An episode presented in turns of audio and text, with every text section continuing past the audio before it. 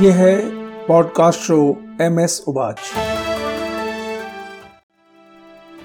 आप सुन रहे हैं प्रेरणादायक कहानियाँ श्रृंखला। मैं हूँ आपका दोस्त मनोज श्रीवास्तव। प्रेरणादायक कहानियाँ शक्तिशाली हैं, समझने में आसान और नैतिकता से भरपूर। ये कहानियाँ सच्ची हों या काल्पनिक, हमें सोचने को मजबूर ज़रूर करती हैं। इनमें से कई तो हमें निशब्द कर देती हैं। तो आइए सुनते हैं। आज सुनिए कहानी उत्तराधिकारी। आलेख और स्वर मनोज श्रीवास्तव का है।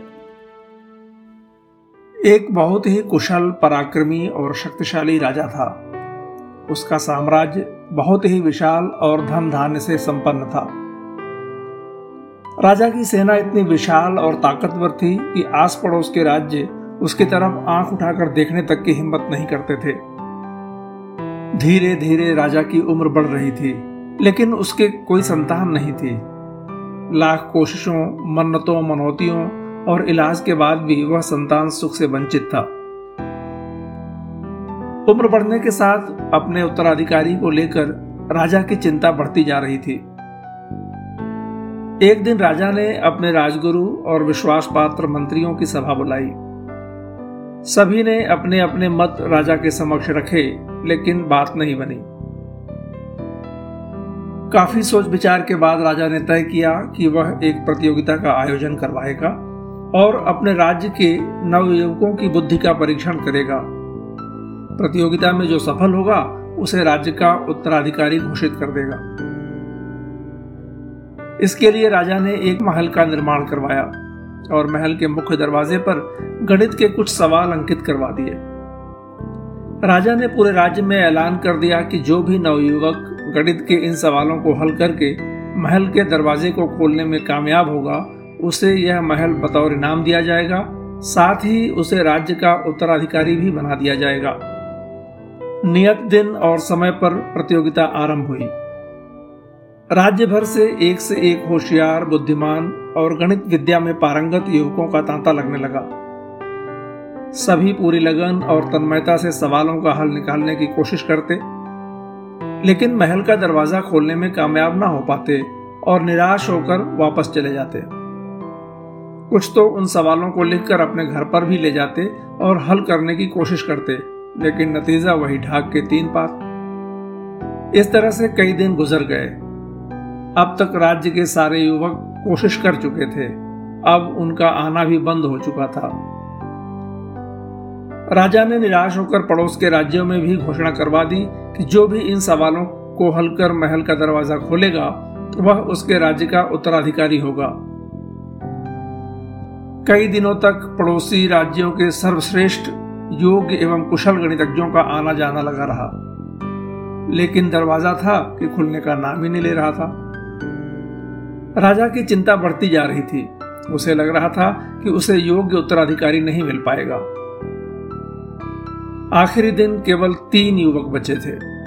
दो पड़ोसी राज्य के सबसे कुशल गणितज्ञ और तीसरा उसी राज्य के एक गाँव का साधारण सा युवक। दोनों गणितज्ञ पूरी तल्लीनता से सवालों को हल करने में लगे थे। लेकिन यह युवक एक जगह शांति से बैठा उन्हें ताक रहा था। जब राजा ने यह देखा तो उसने युवक को पास बुलाया और पूछा, तुम कोशिश नहीं करोगे? युवक बोला, महाराज, मैं तो बस ऐसे ही देखने चला आया था कि इतने योग्य और कुशल युवा गणितज्ञ प्रतियोगिता में भाग लेने आ रहे हैं। इनमें से कौन सा हमारे राज्य का भावी राजा बनेगा? लेकिन महाराज, आपकी तरह मुझे भी निराशा हुई है। कोई भी युवक अब तक महल का दरवाज़ा खोलने में कामयाब नहीं हो सका है। अब ये जो दो आखिरी बच्चे हैं, इन्हें भी कोशिश कर लेने दीजिए। यदि ये भी सफल नहीं हुए, तब मैं कोशिश करूँगा। इतना कहकर वह वापस अपनी जगह पर चला गया और बैठकर शांति से दोनों गणितज्ञों को देखने लगा। वे हैरान, परेशान लग रहे थे। उन्हें लग रहा था कि आखिर इन सवालों में ऐसा क्या है जो उनकी समझ में नहीं आ रहा। शाम होने को थी। दोनों गणितज्ञ बुरी तरह से परेशान हो चुके थे। उनकी तार्किक बुद्धि ने काम करना बंद कर दिया था। अंत में उन्होंने राजा के सामने हथियार डाल दिए। राजा की रही सही उम्मीद भी अब जाती रही थी। वह चिंता और निराशा में अपना सिर थाम लिया।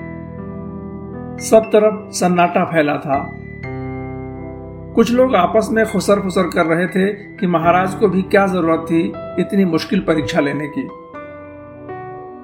तभी कोने में बैठा वह युवक उठकर दरवाजे के पास गया।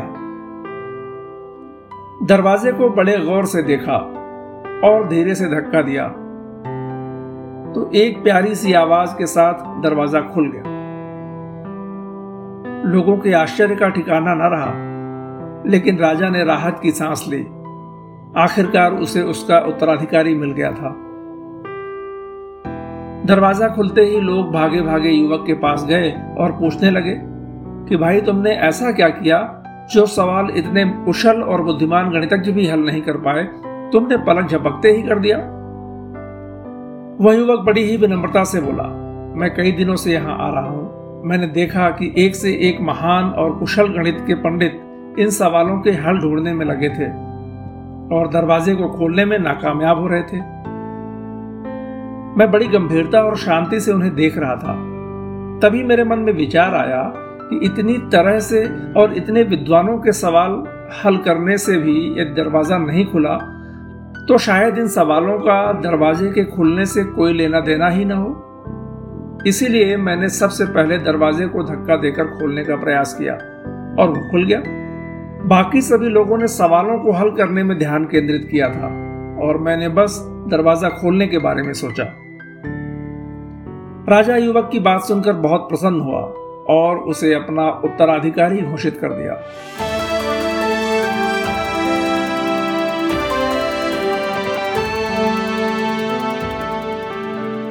लीक लीक कायर चले, लीक ही चले कपूत। लीक छोड़ तीनों चले, शायर सिंह सपूत। कई बार जीवन में हम सबके साथ होता है कि हम कुछ ऐसी परिस्थितियों के भंवर जाल में फंस जाते हैं, जिनसे निकलना असंभव सा लगने लगता है। हम में से ज़्यादातर लोग बने बनाए ढर्रे में चलने के आदि होते हैं। लीक से हटकर चलने का जोखिम नहीं उठाना चाहते। जब हम बने बनाए रास्ते आजमा लेते हैं और परिणाम हमारे उम्मीद के मुताबिक नहीं मिलते तो हम थक कर बैठ जाते हैं। और वही छोटी सी परिस्थिति एक विकराल समस्या में तब्दील हो जाती है। लेकिन यदि हम थोड़ी सी गंभीरता और शांत मन से, जरा सा लीक से हटकर सोचने की जहमत उठाते तो शायद आसानी से निजात पा सकते थे। दुनिया में जितने भी कामयाब लोग हुए हैं, सभी ने लीक से हटकर चलने का जोखिम ज़रूर उठाया है।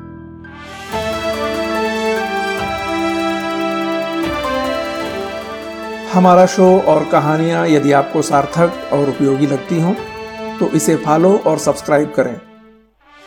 कमेंट करें और दोस्तों के साथ साझा करना ना भूलें। फिर मिलते हैं एक नई कहानी के साथ।